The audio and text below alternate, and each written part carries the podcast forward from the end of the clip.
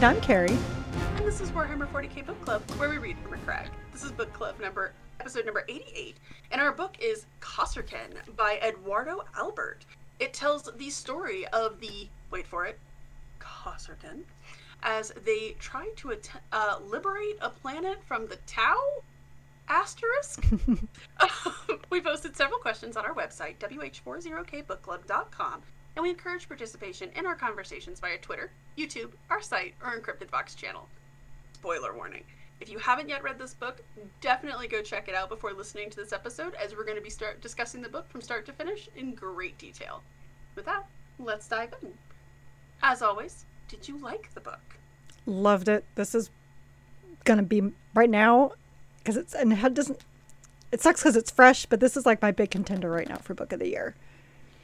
This is definitely, I think it's going to be my runner up of the year. I enjoyed it so much. Um, and it's really funny because it has three elements. Well, two elements in it that I straight up don't like, and one that I'm kind of meh on. I'm not a big Cadian fan. Um, well, I, I am and I'm not. I have some issues with Cadians. Oh, I don't got plenty of issues with Cadians, and like and, and this book actually touched on some of my issues with Cadians, but I still loved it. Uh, I actually, and I bet we're going to discuss the same scene that stood out to us about that. Hmm. Um, I actually loved it. I thought it was such a nice. Um, I loved what they did with it, but it also has the Tau again, asterisk, and Necrons. Not just Necrons, laid Necrons. Um, so somehow, this mad lad took three elements that I was kind of like "Mm," on, and So honestly, when the Necrons showed up, I was like, for F's sake, like, no, no, no. It was it kind of reminded me like when the Nids showed up in Void King. I was like, I, I am not dealing with this. No, I don't want anything to do with this. And it kept going. I was like, that just kind of made a delightful like horror story. I kind of like that. dude. Um, so as soon as the mother was telling them, as soon as she was like, uh, "Don't go into the mountain," I was like, "Oh, this is gonna be a Necron tomb, isn't it?" And then, sure enough, when they talked about getting there and like the sands kind of vibrating, I was like, "Yep, that's a Necron tomb." Yeah. now, see, I was But I kept totally thinking, I surprised. like- I kept thinking, I was like, "No, the Necrons will not be in here because it says Tau." Like, there were no Tau. I- there were no The Tau were there in spirit. communism was just a red herring. Yes, very much so. the tower just a blue weeboo. Anyways, um, I just go with it. Um, I was like, no, that's not going to be the thing. And then they showed up, and of course, the first chapter is when you get to see um, Nabusamek, and I was like, oh, you, this bastard's going to make me care about a Necron. Oh my god. I have very mixed feelings on this. Um, but yeah, as soon as that, I had a very similar reaction to you, where I was like, "Oh no, really?" Nope. It turned into such a wonderful, delightful horror story, and it had the Kroot. It had your birds, your bird boys. It had my bird boys. They're like really grumpy Turians. I didn't think about it that way, but but yeah, yeah, my avian races. Yeah. How did you how did you like that one line? Clever birds. clever birds? Yep. That one, and on that day, my heart grew three sizes. Like I was listening to it, I was like, nice. Nice. That's my, so. My husband and I were listening to it aloud, and uh, we actually did the because Carrie sold me on the audio version because she was like, "Oh, it has a really great Scottish narrator." Oh, let's check it out, and um, definitely liked it. But when he said that, both my husband and I went, "Nice, awesome." And um, so what part stood out to you? A lot. Um, I mean, there was so many twists and turns that I that I didn't see coming. Um, and maybe that's and I had to ask a friend. I was like, "Am I just dumb, or did you see this coming too?" He's like, "No, I did not see this coming." But just um, because I was kind of, you know, expecting this to be more of almost like Bioshock in a way, where it's like more about the environment and the planet and how they're trying to survive on this sand planet. Because, man, I had a hard time in the beginning, like when uh, Rauschent and um, are dragged under the sand. Because you know that's an irrational fear. You know, like stupid quicksand is an irrational fear, and It's an irrational fear of mine too. I blame Scooby Doo. Honestly i blame my elementary school because every now and then like they would have us read like these like i don't know readers not readers digest but it was like these like real news stories and they and there was always like these natural disasters or you know these terrifying things. And there were a couple that were about quicksand and how quicksand would like you know swallow up whole trains. And it was just an irrational fear like oh my god and how to survive if you actually do get into quicksand. And you know, and then you know I saw the Princess Bride when he, you know, they dive into the quicksand. I'm like, this is Oh not, God. this is not okay. No, um, so you and I were talking actually before the podcast. You were talking about how this book tapped into a couple of your irrational fears. Um, when um, is it, is it Prater? Yeah, when Prater dies under the sand, I was like, oh no. Yeah, No. yeah, um, definitely one of my irrational fears. And even though, like, alas, Prater, we we did not know you long enough. Um, but I was very upset by it, and part of it is because that is seriously one of my trigger issues. Yeah, that was um. hmm, The book had a lot of nice little horror elements like that, and that Yes. was one of them. yes. I mean, And I- then, yeah. I go mean, there's really like nothing I hated about it because even when I was like, I hate the Necrons and I hate this. Can't believe they brought this in there, and it turned out to be like really, really good. It, the book, you know, kind of like, um, oh my gosh, Nick Kyme book, Knights of Macragge. Like it kind of felt like it was in two parts. You know, so the first part, the horror story, was the planet, and the second part was when they're trapped in the mountain with the Necrons. And I, it just was kind of funny because Knights of Macragge also the second part was with the Necrons. But yeah, so uh, just very, very well done overall. Very well done. Um, I think the biggest part that stood out to me, and this is definitely going to come up again in the awards, the dinner party. Um, that whole thing. Most uh, awkward situation ever where everyone's Oh. just like, we don't know what to do. I could not help it though. Like I kept imagining the dinner party from Rocky Horror Picture Show. Oh, Like That's- I kept imagining Nabusamek as like Dr. Frank-N-Furter. like sitting around like, isn't this lovely? And everyone's like, No, no, it's not. Um, but I also like I do love when he's just like, All right, is everyone ready for dinner? And they're all like, Yes. actually, what it kind of reminds absurd scene. It goes around the horn to being, del- I mean, like it's absurd in the best of ways, right? right. Like, oh So- my god, actually the what it actually made me think of like a comparable dinner party is from um i think it was the latest secret wars from marvel so this is like a while ago is when we had uh stevel and um hank pym who's also you know merged with ultron like basically like kidnaps a whole bunch of them like the enemies and the and the good guys to have dinner and he's wearing an apron that said kiss the overlord. And he's basically forcing them to eat and talk things out which is you know kind of not really what uh, comic book characters do but that just kind of reminded me that like no one wants to be there. They're so awkward. No one knows what to do or say. But they also know that the host could kill them at any minute. Oh, like when Obaseka, when he and Obasakara, when he sits up, and they're like, and was standing at his full height, yeah. He came to the Necron Lord's chest. like, this person wields tremendous power. and he's Um, like i was dead. I i know i was dead. Like that that chronomancy though um it oh my god and so that that dinner party scene yeah definitely prepared to hear about that in the awards ceremony because that scene like that hit so many of Oh. like my check boxes Oh my god! And when Check couldn't eat, and they're like, "You need to eat," and he's like, "I can't." Like he's been poisoned by something he ate. this is amazing. Oh, when he goes, "Kill me," and no, and Nabusamek goes, "Well, the food isn't that bad." And he's like, "No, no, no. Oh. He's been poisoned by something he ate," and he's looking at him. He's like, "Oh, I see what the problem is." Like, it's no big deal. It's, because remember, Nabusamek even thinks he's like, "Oh, it's the scarabs in his belly." Oh, well, I'll just fix that.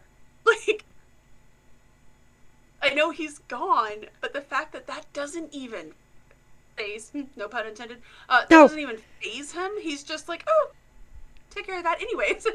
I love that Check is like, "Thank you." Like, doesn't know what to say. Yeah. None of them do. Of course, And and it's he- such his, his response error. is like, I, "I'm in your debt," and Nabusamek's like, "Well, of course you are. You're one of my explorers." He's like, duh. Um, oh, but you have the best manners.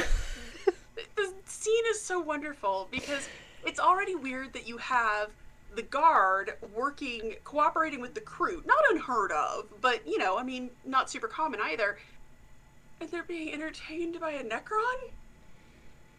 Well, I think it was one of those situations like, if we're gonna get out of here alive with these flayed ones, because even the Kroot were just like, no, no, no, no, no, no, no, no, no, no, no, we want Oh nothing to do I with love this. the whole conversation when they first find the flayed and they're like, Can we can we eat it? Like when they're like, Oh yeah, the guy got killed. Oh we need to go eat him. No no no no no no no. No, the flayed got him. Well, can we eat those? Nope. I He's mean like- yes, but also no. Right? He told him he's like, never, you can't eat these, never. Necrons are not food. Please don't eat the Necrons.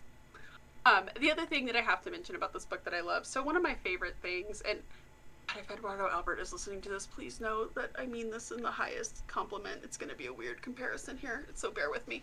Um, being a woman of a certain age, uh, as a teenager, uh, two of my two movies I really liked were Clueless and Ten Things I Hate About You, which of course are just modern retellings and respinnings of Emma and Taming of the Shrew, respectively.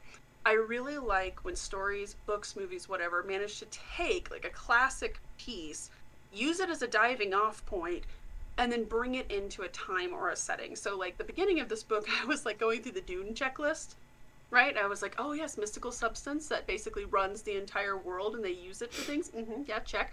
Ah, people with blue eyes who have a mystical. Uh, no, cerulean. Cer- cerulean. Um, it's a wonderful word, by the way. hmm Um, like check, right? Uh, it's very dangerous for the outsiders. Mm, check. Uh, there's like these mystical, weird creature things that live under the sand that they control. Mm, yeah, check. Uh, and then it ta- changed.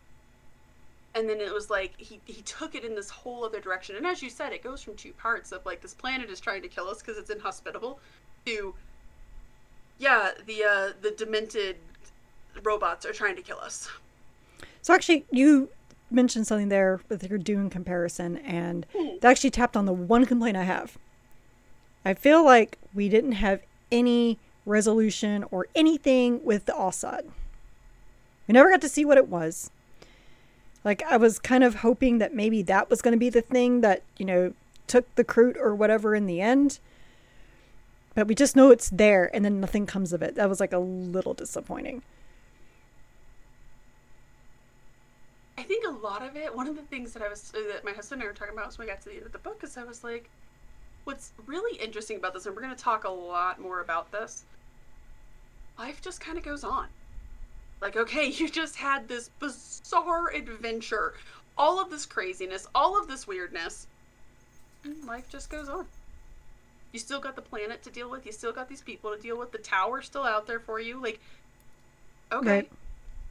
what next? So let's talk about Obasekra uh, as a character, as a leader. Did you like him? Was he good? Which uh, every time he, the narrator said his name, I was like, Obisanya? No, Obi Sakura. I kept saying Obadiah. Oh. Very Well- different. well, uh, any Ted Lasso fans out there will will get that. But um, I did. And at the end, I was like, if they kill him, I am going to lose it. I was going to riot. This, my review for this book would be wholly different if he would have died.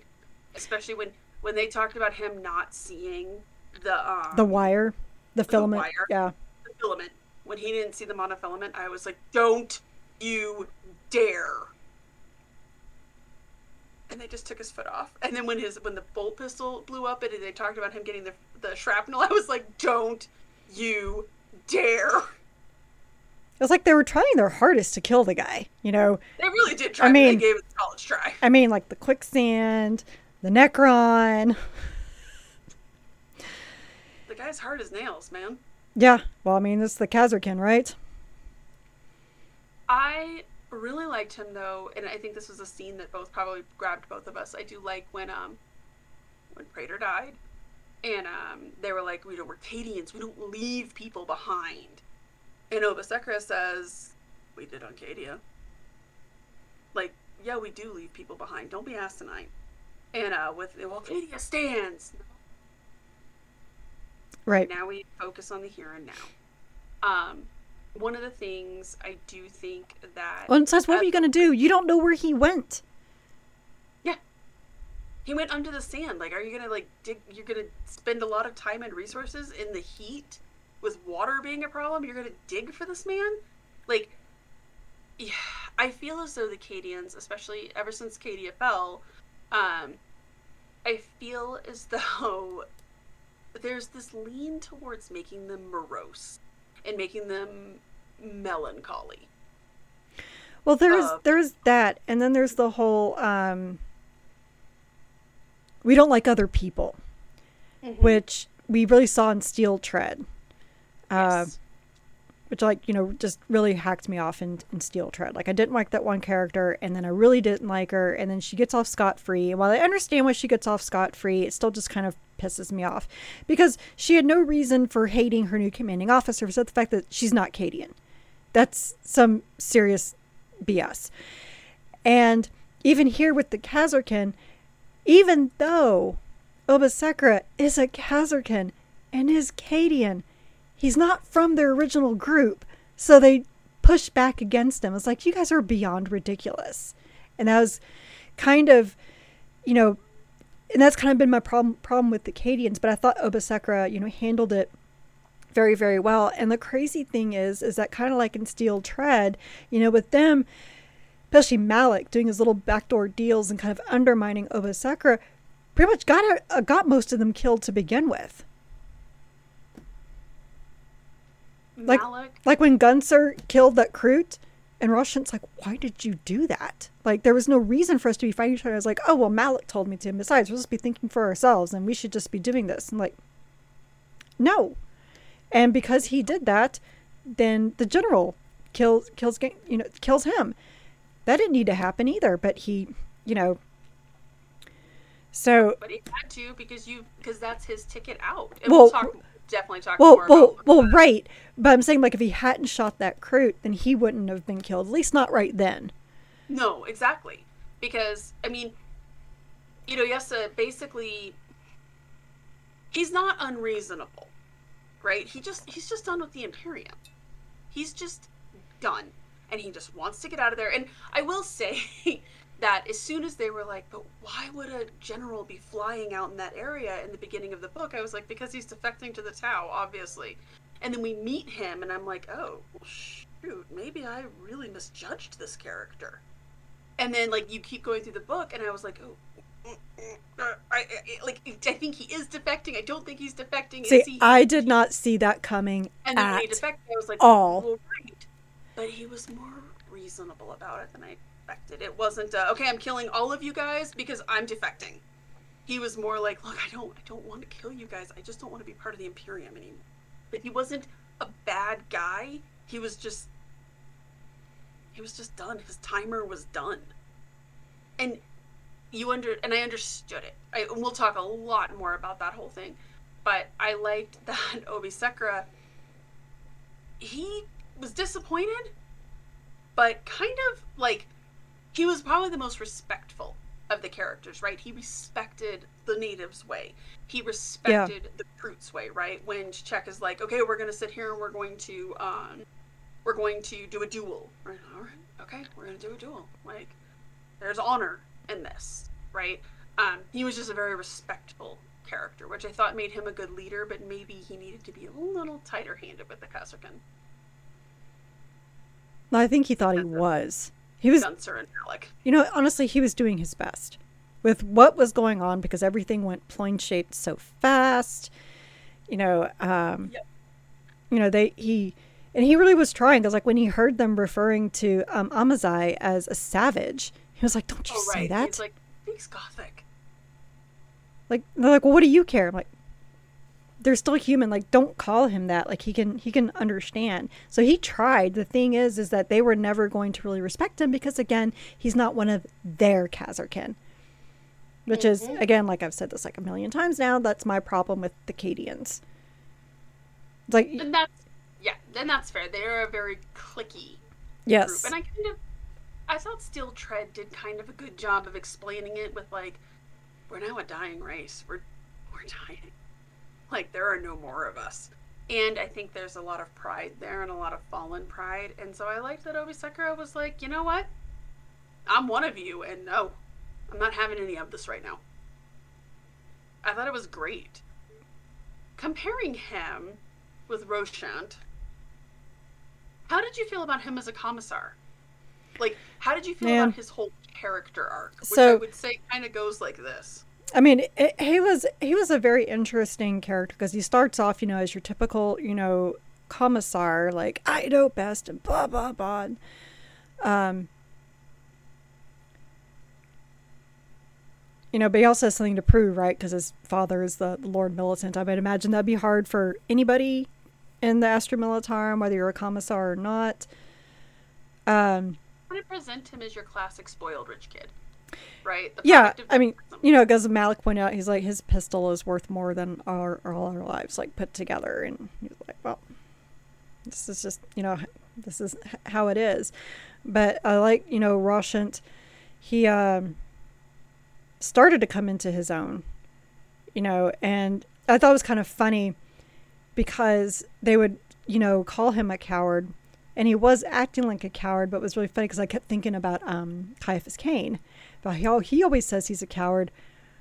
But, and Caiaphas Cain says he's always looking for escape exits, but when he needs to do something, he actually does it. And Roshant has to be like encouraged to go do it. And that's because he's scared. And it's almost like he came right out of the Skolum and, you know, the officio prefectus. And like, here's your first assignment. He's, you know, it's like, I'm going to do this. You know, kind of like we're reading a bookkeeper skull. You know, first assignment, fresh off the block. We're going to do this this way. Oh crap, nothing is going right. Like this should be a very simple search and rescue mission that was really anything but. Well, and yeah, and I, I think he also really set him up to be the character who the Cadians, by and large, like imagine if you're a commissar, being a Cadian commissar, like the commissar for the Cadians, would be a pretty easy gig, really. You don't really have to shoot anyone. They're Right. very they're renowned for being very loyal. They're renowned for being very hardworking. They have this kind of do or die mentality. As a commissar, you're basically there to make sure they don't commit blasphemy, right? And um, you, I got the impression that he had, yeah, he was either fresh from the Scholem or he had just had a lot of really cushy assignments. Right. Oh yes, I'm in charge here. Hmm, were you just blaspheming, son? Okay, anyways, I'm gonna go off now. Well, I mean, like when uh, was, you know, making a deal with the mother, and he was like, "Did you just communed with the witch?" And Obasakura just takes a chance. He hadn't read all the debriefing materials and makes up on the fact, oh, well, then you missed on page 100 where they said the Inquisition over 100 years ago already made a pact with this," blah, blah, blah, blah, blah. But, I mean, whether they really had or not, obviously they, they wouldn't have, but there was no reason to pick a fight. Like, these are the people that are harvesting the aquavitae that you guys want so badly. Why pick a fight with this woman who happens to be a psyker? She's not hurting anybody. And like, you can tell that he is still very naive. Oh, Roshant? Oh, yeah. Yeah, and very idealized, right? Um, well, we don't, we do not suffer the witch. We kind of suffer the witch when they're the ones harvesting the stuff that our Imperium has decided is a necessary item. Then yeah. And do you think this is the only planet that has one? No.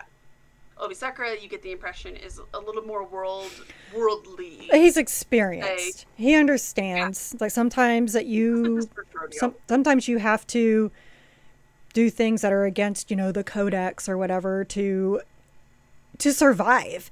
And if it's mm. Talking with a witch so they can survive, great. If it's, you know, partnering up with the Kroot so they can all, you know, not be skinned alive, awesome. We're going to do this. Right? Like he's he's very pragmatic.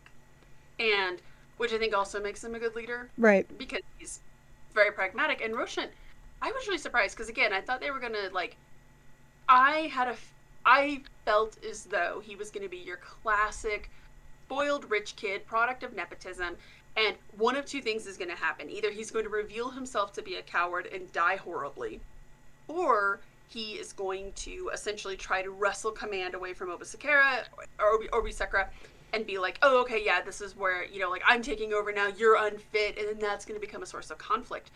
And that's not what happens at all. Yeah, it was kind of nice. It was very nice, actually. Um, talk about subverting expectations.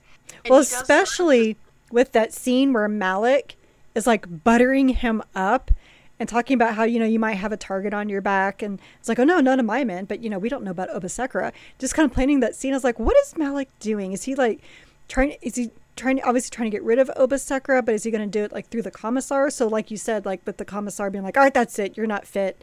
You know i this guy's been talking to my ear and i'm listening to him so i'm going to make sure that you're dismissed or whatever exactly that's exactly what i was expecting to happen when that scene happened I was like, oh, but what is your angle here? It has to be just to kill Obisakura.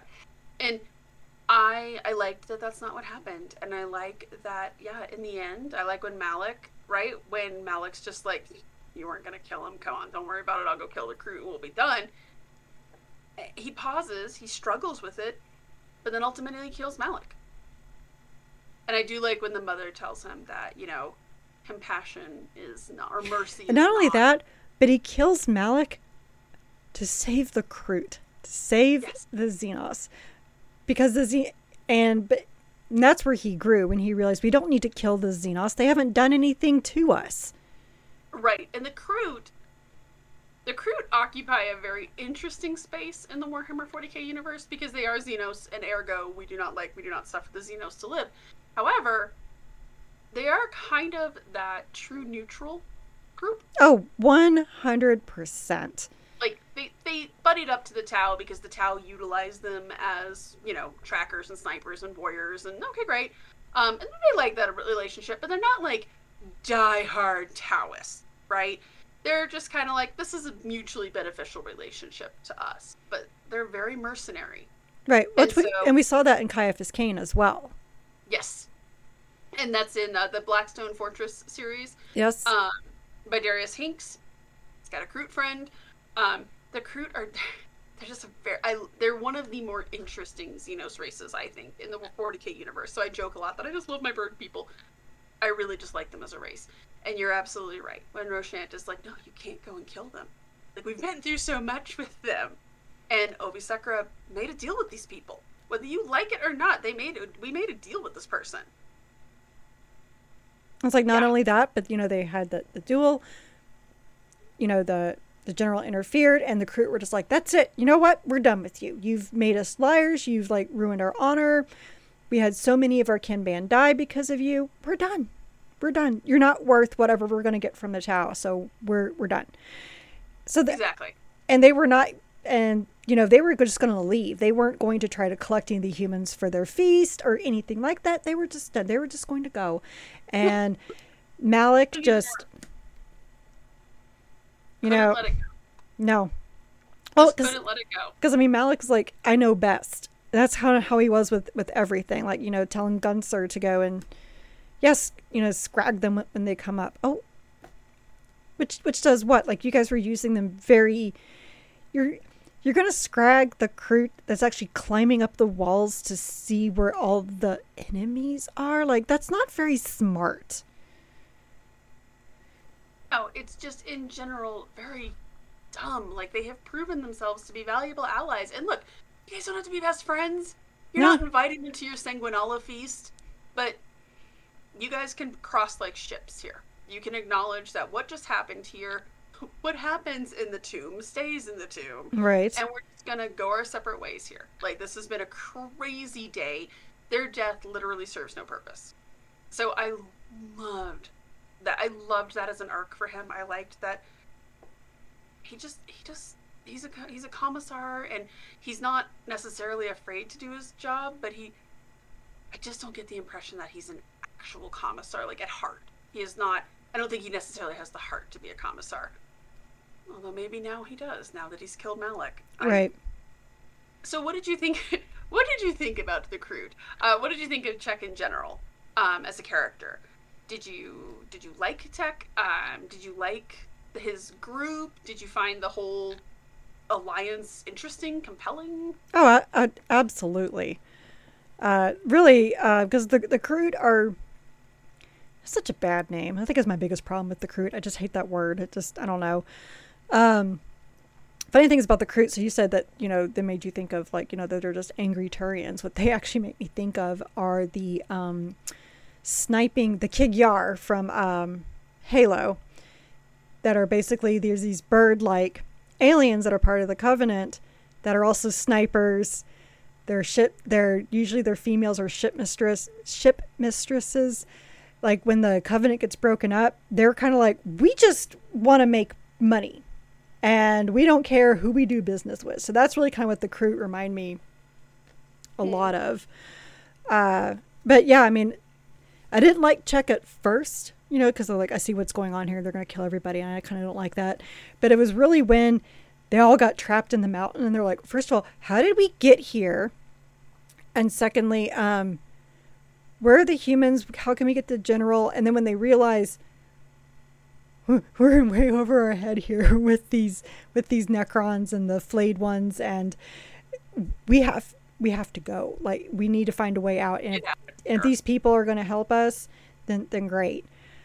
Um, you know, and especially like at the end when, you know, Chuck leaned over and like was trying to help uh, Oba up, and it's like, I'm really glad that you lived. But that was the nicest note to end that relationship on. Mm-hmm.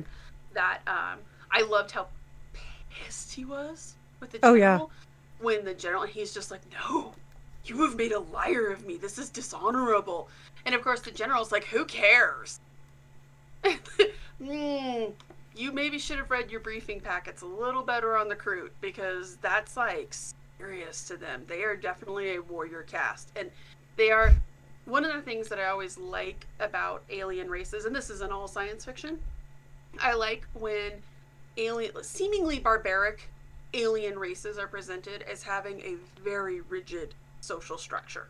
Like the the Kroot to the humans, they eat their enemies, they eat their own kin.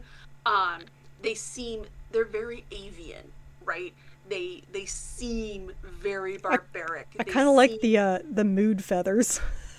oh my god, the quills! I friggin' love that that whole concept, the way they flash through the colors, I think that is great. Like it's such a neat little thing, but they they're very alien. They're very they seem very barbaric. This whole like they're again the fact that they eat eat people and even their own people, um, and yet they do have this very rigid society and these rules for themselves, right? Um, it reminds me of uh, I don't know if you remember that scene. I think it's in season two of Boardwalk Empire when there's the uh, the Jewish butcher when they have that guy that they've been torturing and it's time to kill him. And um, he hands the knife to uh, I can't even think of his name right now but it was the main character that they killed. Um, hands the knife to him and he's like you have to kill him. And he's like why would I kill him? And he goes it's Trafe every man's got rules like he's this brutal brutal mobster and yet he has a code and he has rules um, which I guess actually now that I say they're not really, I guess that makes them lawful neutral. The Kroot they do have a code. Um, and then that was such a nice when he's like, I'm glad you lived. Like I was about, to, I was prepared to kill you five minutes ago. In the height, like you got the impression that had he killed him, he would have been sad about it. Well, I mean, but it was nothing personal. It was strictly business. The whole thing, like there was nothing personal about it. None of it was personal. It's like we were hired to do a job and we're to do a job. Yeah, we were hired to pick up this guy, and um, you guys just kind of got in the way. Like, happy accident. I also did like when he was begging to be killed because he was freaking out that those scarabs were going to burst out of him and basically kill his kinmates and Mhm. everybody else there. He's like, I'm I'm basically a living bomb at this point. Like we have you have to kill me. Very selfless, very and it wasn't like he was like upset or scared about it. He was just like, All right, this is gonna happen. now." Well, it was a, it was a risk. It was a calculated risk that he knew could happen, though. Right, absolutely. I did like the relief when he was like, "Oh my god," when Nabusamek saves him. Um, but I thought, and I, it's hard for me to tell. I'm glad you enjoyed it too, because I'm like, I'm just so partial to the, the Kroot that I'm like, this is amazing. Um, as soon as we had a point of view char- a chapter from him, this is awesome. It's Yeah, well, as, as soon as the Kroot entered the scene, I was like, well, Jen's happy. Jen's very happy. So, despite the whole setup of this book being the Tau, the Tau make little presence in this book. In fact, they make zero presence, really. Other than that one scene with their uh, tiger shark out there, oh, right, right, right. I almost forgot about that. right? Uh, I did too, almost actually. Um, That was just kind of like the setting. Like they're here. They're they're here. Mhm. We're here to kind of deal with them and like protect this world and make sure that they don't take it over. But then we stumbled across Necrons. Um, surprise! Worst surprise ever. um, Nobody likes a surprise from the Necrons. nobody likes. That's actually probably my favorite line from um, Atoyesa when they're in the cave and he turns around and he's like, I think what's in here is worse than what's out there. And they just talk about the green light. I'm like, oh, shit. Yes, when he's just like, oh no. Um, and of course, as soon as the first time they see one of the flayed, I was like, oh no. It had to be. Did it work for you? It did. And like I said earlier, like I was like really unhappy that they showed up, but then it turned out to be really great. Agree completely. Um, I think right now, You know what? I, was hot right now. I'm I'm, Um, I'm sorry, interrupt. Um, so one thing I really liked, you know, Nabusamek, you know, he was so concerned about this infection. I'm really curious what the infection was. You know, what he thought it was, because obviously from our point of from our point of view, it would be the flayed ones, right? Because they're actually passing it on as they're waking up other Necrons. which was freaky. Uh, yeah, but could it also have been like because his people are the infection is the metal because he couldn't see that he was now metal too. That he uh, he's like these are the hands I've always had. What are you talking about? And, mo- and moving on. So that was just a random thing. Like what was the infection he was thinking of? Yeah, we're gonna talk more about Nabusamek in a second because he he warrants his own topic because God, there was so much to unpack and so much going on there. Um, I feel like we've seen the flayed ones a lot lately. I mean, we read Ruin and Well, that's, yeah, that that's the big reason why though is because of those Necron book, those two Necron books that actually kind of really went into the the flayed one curse. We saw them in the Uriel Ventris book. We saw them in Oh right, Sword of Calth. what was that other book that we saw them in?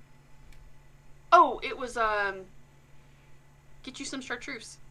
Um, Ah yes. Yeah, yeah. Well, we've seen them a bit in the last year, I would say.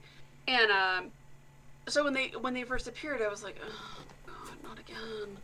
Um, but I thought it worked very well. I still have my Christmas present of the totally normal ultramarine that a friend sent me. Our friend Ross is a troll of trolls. Like he's the boss level troll. All the other trolls have to fight him, Yeah.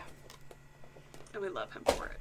Um, I thought it worked really well, and this dovetails nicely into Nabusamek because it half of the part half of part two definitely was the horror. You were correct.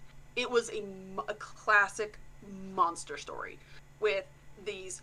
I mean, really, it was kind of akin to a classic zombie story. With there is this horrible undead presence in there that will kill us. It will mess us up. It is this is very bad and very dangerous, lurking. But he humanized for lack of better word, humanized it so well with Nabusamek, and just this this person with dementia. Um, he hit me really hard, I think, because my grandmother had suffered from dementia, and so listening to him just it really broke my heart. Just listening to this Necron talk, um, like when when world when uh, World Mind is like, look in the mirror. What do you see? And he's like, why are we doing this? I see the same thing I've always seen. Maybe a few more wrinkles here and there. Yeah.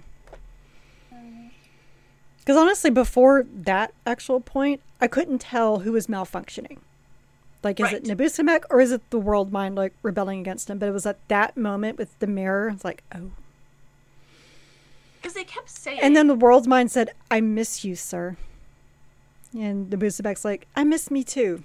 Like, just like, was that a moment of lucidity or is he just echoing? You know, Well, and that's what I wonder. Like when it comes to the infection, is there some part, some part of his lucid mind that knows? He knows there is something wrong with his people. He knows that it is transmuting, but does he think it's a cancer? Does he think it's right? the flu? Does he think it's COVID?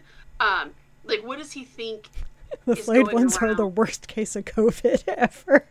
Oh my god, that's COVID twenty two. right. Well, um, they um, it just it, it's little things like that, and I like I was with you too because those first few chapters when he talks about how he sighed and he breathed in and stuff like that, I was like, that's not normal. no, but it kind of reminded me of so something that was talked about, you know, in the um, other Necron books. Can't remember the main character's name, but how he would talk about how he would forget that he doesn't breathe, and he would have these moments. So I was like, maybe that's just a comfort for him if he's been here by himself for you know sixty million years. Maybe that's just a comfort for him to imagine himself breathing or something. Um, but I wasn't sure. I, I, I wasn't sure. Now, one thing I am curious about though is that if the world mind knew that he was malfunctioning, why did the world mind bring those people in there? I don't know if on some because remember when he's like, well, you know, we need to check for the expedition, and World Mind's like the expedition we sent out sixty million years ago. Like, Right. I mean, I don't know if maybe he thought it would help. Like maybe he thought that, like, look, I just, I just want my master to be happy here. Maybe. your fantasy. Here's some expeditioners. yeah, but then he didn't even bring them in. Like, just- Or maybe he was like, okay, maybe this will wake him up. I don't know, like maybe, or, or maybe just kill him and put him out of his misery. Like just put him down, man. Like like again, like old Yeller him, right? Like just come in, please deal with this problem. Because World Mind, World Mind made me so sad in general. And I was with you. I was like, okay, so this is either Mhm. how have corrupted him. Maybe he's just been corrupted over the years. And then I think it's the third chapter of Nabusamek where he talks about feeling the sand beneath his feet. I was like, oh no, yeah. it's him. It is definitely him. And within, and then you get to that point, and then all of a sudden you're like, oh my god, all these conversations with World Mind suddenly make a whole lot more sense. Like when he was like, well, like it's hard for me to tell who's infected or not. Well, how is it hard for you to tell? Talking to you right now, and I can't let you know that you're infected. More or less, right? Like if I killed all the infected, I'd be killing you. Or like when he when he reveals that the whole dinner party was a Right. charade. But- like holographic. But again, that goes to what does the world mind think the infected are, and what does Nabusamek think the infected are? I think the world mind 100% knows. Because remember, he kind of says, he's like, it's, it's kind of you, buddy. I'm sorry. Right, Ah. but the real infection though is the flayed ones. Right. I mean, I think he, he uh, World Mind definitely knows. I don't know what Nabusamek thinks it is. I don't know if he. And I did like the whole argument where he's like, "Aha! If you don't want me to go out, you know that means I'm alive because then I could catch it." And he's like, You "Yes, got me. you got me, sir." Like, it was he was he was that close to getting some revelation there, and then just all right, you got me. Flawless logic, you got me. That also broke my heart though, because again, I'm just like, oh, I'm caring about a Necron. It's to me. This, alas, we knew you too lo- too too short. Um, he's in what half the book, maybe a quarter of the book, really, if you add up all of his chapters. Mhm. It a quarter of a book? Quarter of a book Yeah. and it was a more touching, more compelling, more relatable slash connectable story than I think any of the other Necron pieces. I thought seen. you were about to say it was a better love story than Twilight. it was a better love story than Twilight. Uh, Worldmind and Nabusamek were a better love story than Twilight. Um, I feel as though a lot of times the Necrons kind of get wrapped up in that my empire is crumbling and I used to be powerful and oh, we used to be feared and blah blah blah blah blah. Um, Oh, you guys were still feared, just for different reasons. Yeah. Oh, oh, honey, you don't have to worry about the fear. Um, but I, I feel as though a lot of it is that kind of Grey Gardens mentality of like we used to be royalty. Uh, whereas this guy, it's it's more tragic because he still thinks he's royalty. Well, Um, he's more of like a scientist. He's like, I'm here playing with sand. Right, but I mean, like, when, like, as we were talking about earlier, when the Kroot are like, "I owe you a debt," well, of course you do. Like, like these are these are the people who served me. This is my expedition fleet. Oh, how lovely. Um, he still very much thinks he's this like big deal. Um, I do love the Necrons though, because I do love the, the epilogue was great. Like, well, what are we gonna do about the sand? Oh, it's okay. We'll just wait for the sand to go away. Well, how long is that gonna take? Ah, it's like three million years. I don't know, give or take two hundred thousand. Oh, what else are they gonna do? Oh, the Necrons are wacky. And it's just so Ah. funny because even then, with like him, you know, thinking he's a you know a biological creature, and him still saying like three million years is no big deal. It's like it never, like that leap of logic doesn't even like compute in his head. Nope. It's kind of fascinating.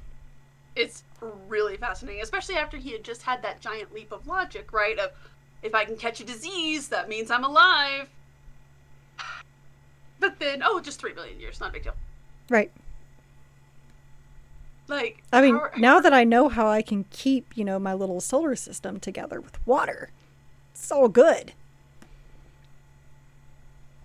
So, one of the interesting themes that kind of goes throughout the book is Malik's, Obisekra's, and Atoyas's their worldview about the Imperium, what they think of the Imperium, right? You have Iyasa, who is basically ready to go over to the Tau because he's like, yeah, the Imperium is just uncaring, doesn't give a crap about any of its people. This is horrible, awful. I'm choosing the peaceful opportunity. Which I'm like, oh, bless your heart. Um, Yeah, and And enjoy the uh, slave labor camps. Just saying. yeah, enjoy the caste system hmm and the mind control that keeps you happy. Like, yeah, technically, your life will be at peace. Um, and then you have after they after they've stripped all the knowledge from your skull. Um, Right. then you have Malik, who kind of acknowledges that, but he doesn't want to defect. He just wants to go to a planet where He wants to retire, he basically wants to retire. He's just kind of done. Cadia fell, and he's just done. He's done. He's given enough to this Imperium, right? And then you have Obisekra, who's like, yes, that is all true, but the enemy is worse, Right. right? Like I, I have seen chaos. I have seen what chaos does to people. I have seen the torture camps. I don't need any of that in my life. Um, who? So, first off, do you sympathize with Malik and Idoyasa? Like, do you do you? I mean, yes and no. Okay. I understand why Itoyasa is, you know, tired of it. But at the same time, that doesn't excuse defecting to the alien race that's going to enslave you. And that just shows your own ignorance on that. Like, I understand if you wanted to, Never read your data brief. if you just wanted to disappear, you know, I get that. Totally. Make everyone think that you're dead and go do something else. Okay. I understand that. Um, Fake my death so I could just right. basically Malik, right? Like, look, I'm just gonna either get reassigned to a planet, or I'm gonna escape to a planet, or I'm gonna fake my death. I'm gonna do something. Right. And Malik, I would have. And Malik, I understand why he does feel feel that way, but he didn't have to be such an asshole over everything. Fair. Like, well, yeah. Go ahead. I was just gonna say, like, you know, why can't you be cool about it? Like, I totally understand. Yes, I understand you're you're buttering up to, you know, Roshan because you want to become his bodyguard on some cushy planet somewhere, and that totally makes sense. I get it, but but you didn't have to make him think that maybe Obasakura is been hired to kill him. You didn't have to start rousing the troops to report to you and not Obasakura under the guise of he doesn't, you know, you know, we don't need to burden him with with y'all's petty. You didn't have to tell them, yeah, we're going to kill the recruit. You know, there's there's all these things he didn't have to do, and he could have played it cool, and then I wouldn't have had a big problem with him. But I was not sorry that he died. No, I was not either. Um, I felt as though he was a kind of sympathetic character who was using that sympathy to bad ends, right? Like, oh, I lost my wife and my child on. It's like, like you said, very sympathetic, but then you're a selfish prick about it, and that's kind of where I draw draw the line. Like, you know, And you're causing more problems. right?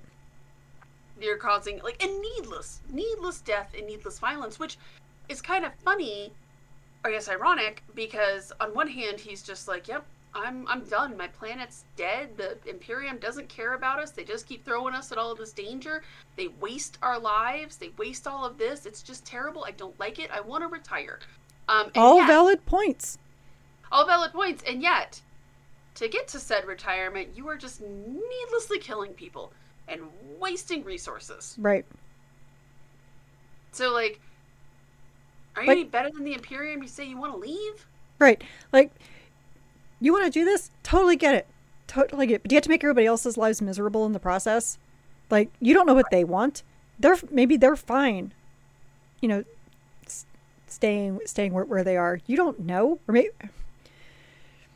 or because I know that he doesn't know, because otherwise he would have been he would have been a little more free with his thoughts with the men, but he didn't tell them because they're all still very dedicated to the cause, whatever the cause is this this day. I just on some level that it was somewhat shameful.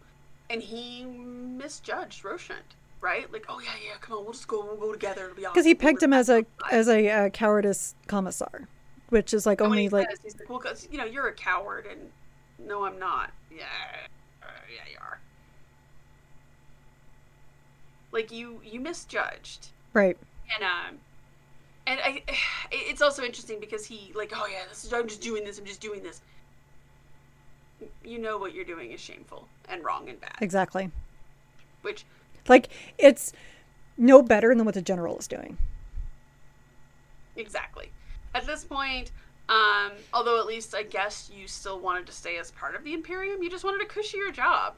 Um, Ariesa, yeah, I, I just, and I know that it's because the, we, the Imperium keeps people so ignorant and they just kind of pick up pieces here and there. Like, I was actually surprised that um, Obi Sekra, like, he knew quite a bit, actually. And he Um, refused promotions because he was like, "No, I'm going to be with my men." Yep. And um, I liked that. I thought that was interesting. Um, but Iyasa, yeah, like you're gonna go and you're gonna go be part of a caste system, and yeah, you're gonna live a peaceful existence. But that's because the fire caste is the one that's out there fighting all of the wars and all of the fights. And um, how do you think they get all these planets? Yeah, some of them it's bloodless. Some of them they show up Right. one of the really funny things is when he was talking about how he's like, oh, you know, they would never just sacrifice an entire planet because they didn't want to admit that they made a mistake.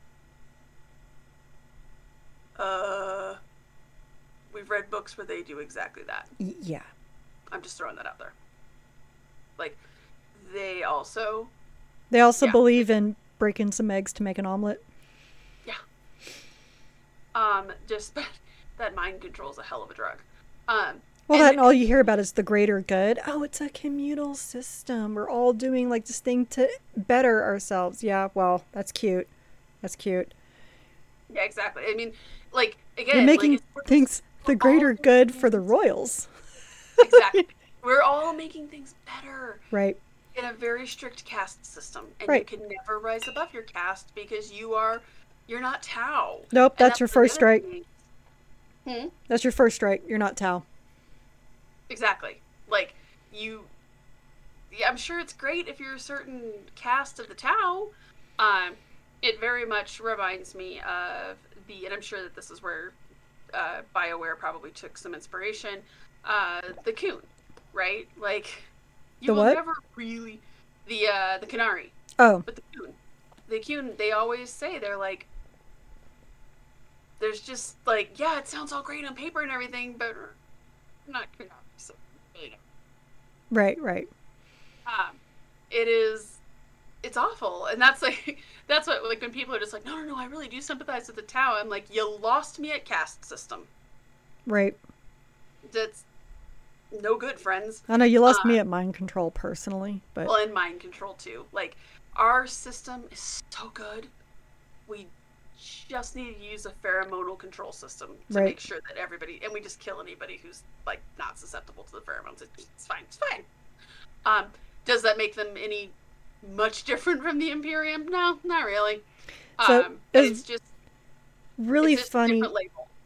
Go, go, reading reading this one as I just finished, you know, all right, all right, everybody, get your get your drinks.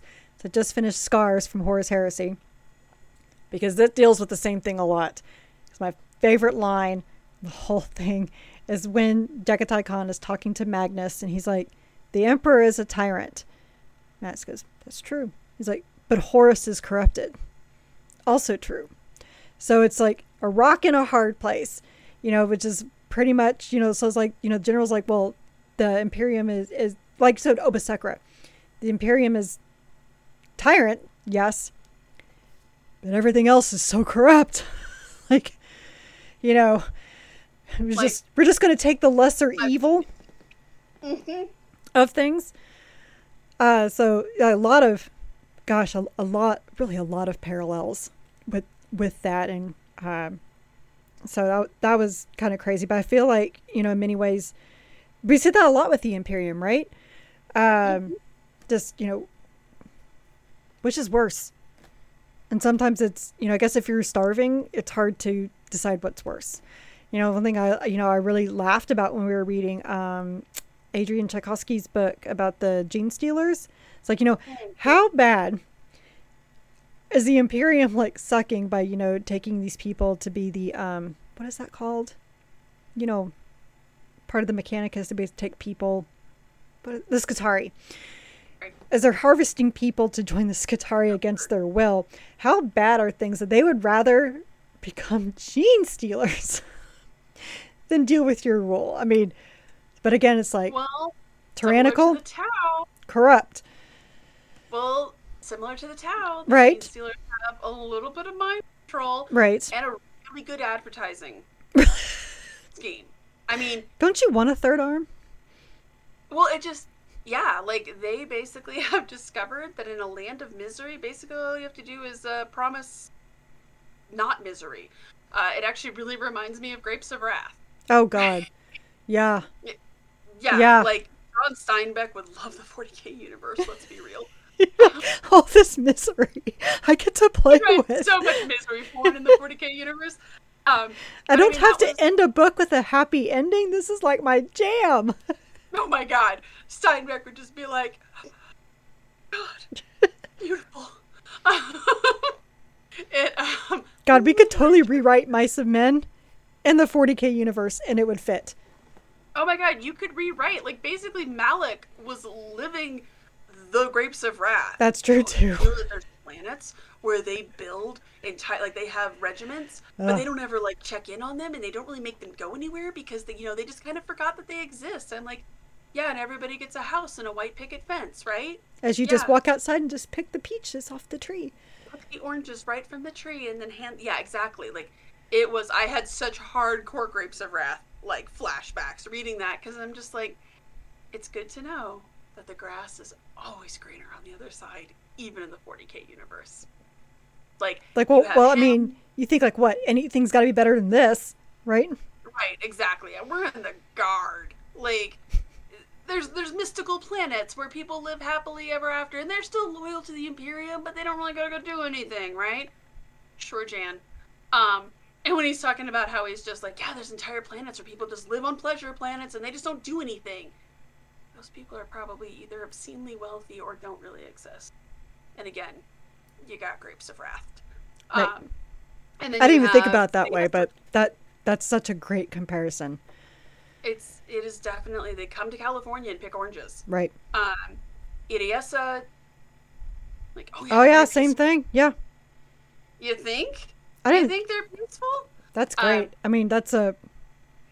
Yeah, like I this love guy that. has bought into the bullshit, and it made me think of um, what is the name of that movie? Um, I actually hate it because we saw it when I was uh eight months pregnant. Um, American Gangster.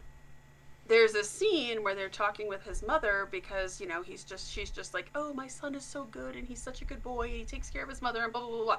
Did you ever wonder where the stuff comes from? He just gets it for me. Mm, yeah, okay. Good talk. Like same thing. Like you ever wonder how the Tau take over planets? Mm, Right. Really? Did you did you notice that you are currently fighting the Tau right now? Like that's kind of what you guys are on this planet for. It, it ain't just one side. It's not like the Tau are like, no, don't fight us. Right. The Dark Angels from War of Secrets would really love to have a word with you. Throwing that out there. Um, yeah, it was. This was this was a great guard book. It had basically everything that I look for in a card book. Had great characters, very human moments. Um, was broken up beautifully into Yep. kind of a horror story of varying levels. Um, You brought in some. You brought in environmental horror as well, which I do. I do like. Actually, like we talked about this before, how that's like actually one of the fair favorite things about playing Bioshock is the environment. It's more of environmental horror than it is in anything else. So, right. You know, and it taps into like some of the fears that we had. Like this was just so great on on so so many levels. Like I said, the only complaint I had was that we didn't have any like resolution or anything with the Ossad. We just know it's some great terrible beast that um Amazai was like, it surfaces. That's it.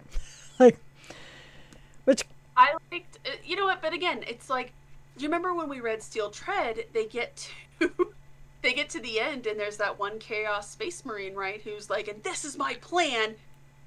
Cut away because our characters aren't listening to that, and then it gets destroyed, and that's basically it, right? Like, it's the life of the guard. Oh, that's future us problem, right? right. It's just the players, and now we got to deal with the town. No, I mean I totally get that. That I, I agree is- with you. I was too kind of like, oh, but I wanted to see that. Um, but on the other hand, that wasn't their lot in life. This book. That's next book. I hope there's a next book. You know what? Because we still got the Eduardo- Tau to fight. Uh, Edoardo Albert is definitely one of my new favorite authors. Oh yeah. The Black Oh, yeah. Library. I mean Second book of his that I've just loved. Yep. Mm-hmm. Totally Fun agree. One hundred percent. My gosh, he's a great character writer. I I like I this was great. Absolutely yes, absolutely great. Don't go the way you're expecting them You know, to. and I was actually expecting I was like, you know, I'm getting kind of Astra Militarum fatigue in a way, which, you know, is just funny because like well it's like, oh well aren't you just tired of reading Space Marines all the time? Well the answer f- for me is no.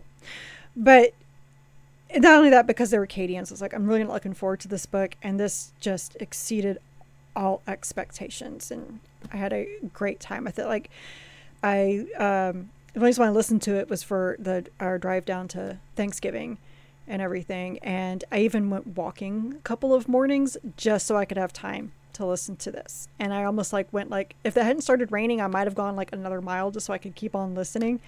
But yeah, I can't say enough good things about it. highly recommend. Um, definitely one of my new favorite authors. And Yep. fortunately, our next book is going to be one of our other new favorite authors within the Warhammer 40k catalog, which is Mike Brooks and Harrowmaster. Um, Alpha Legion, yo. I struggle so much because I hate the Alpha Legion, and yet I'm like beyond excited to read this book. I think it's because friend of the show, Penny Mauser, uh, she pinged me after she got it. I think she said she read it like in one day. Oh my gosh. was like, you guys are gonna love this book. So I'm really looking forward to it. I'm really excited. I'm hyped for it. We like Mike Brooks. I like what he does with the Alpha Legion. And um it's been a while since we read a good chaos space chaos question mark space marine novel. Um and as you said, we read a lot of we read a lot of non-space marines this year. We read Oh, quite yeah. a bit of space marines too, but we read quite a bit of non-space marines. So I'm just kind of ready for some bolter porn. Not gonna lie to you. If there's bolter porn. I mean, it's the Alpha Legion. Yeah, that's true. It could just be Uh, like, you know, infiltrating everybody. Never know with them. Yeah, I'm actually I'm I'm looking at the back of the book now. I'm very excited about it. Um, so it's a good way to end the year too, I think. And the good news is that we will finish it right before we get to our awards. Yeah, but we are squeezing in one more book for Christmas. We are squeezing in one more book for Christmas, which we will get to after this one, which will be Da Gobbo's Demise. Um, speaking of Mike Brooks, Da Gobbo's Revenge last year was so much fun. Um, I'm excited to see what Denny Flowers can do with Da Gobbo, Our favorite little orc. Our favorite Christmas orc. our famous Christmas git, um, Grot. Um, I am actually really. I hope that the Black Library keeps up with Da Gobbo as like a yearly tradition for Christmas, and it's not just a flash in the pan. it's really fun. It's as fun as Games Workshop. Well, I thought it was just, you know, a thing for last year, but I guess it did I- so well. They were like, well, wait, let's keep doing this. Yes, You're right. keep doing this. Next thing I want to see is a book with the goth rocker. That is kind of funny. That was amazing. I'm not gonna lie. Uh, do you want to take a step, Carrie? Yeah, sure will. So you've listened to the Warhammer 40k Book Club episode regarding the Kasrkin by Edoardo Albert. Be sure to join us next time for Renegades Harrowmaster by Mike Brooks. Uh, remember, we are an unofficial book club and not affiliated with the Black Library or any of its affiliates. You can find both the vidcast and the podcast on our website, wh40kbookclub.com. If you like this episode, please like, subscribe, give a review, and all those good things to the vidcast on YouTube or the podcast on anywhere you get podcasts. Our site also has articles about our adventures in reading other Warhammer 40k books and short stories outside of the book club books, so please stay a while and read from a crag. You know, I'm going to sign out by saying get you some cerulean. To some scaly boys. I'm so sorry. No, you're not. Good night, everyone. Good night.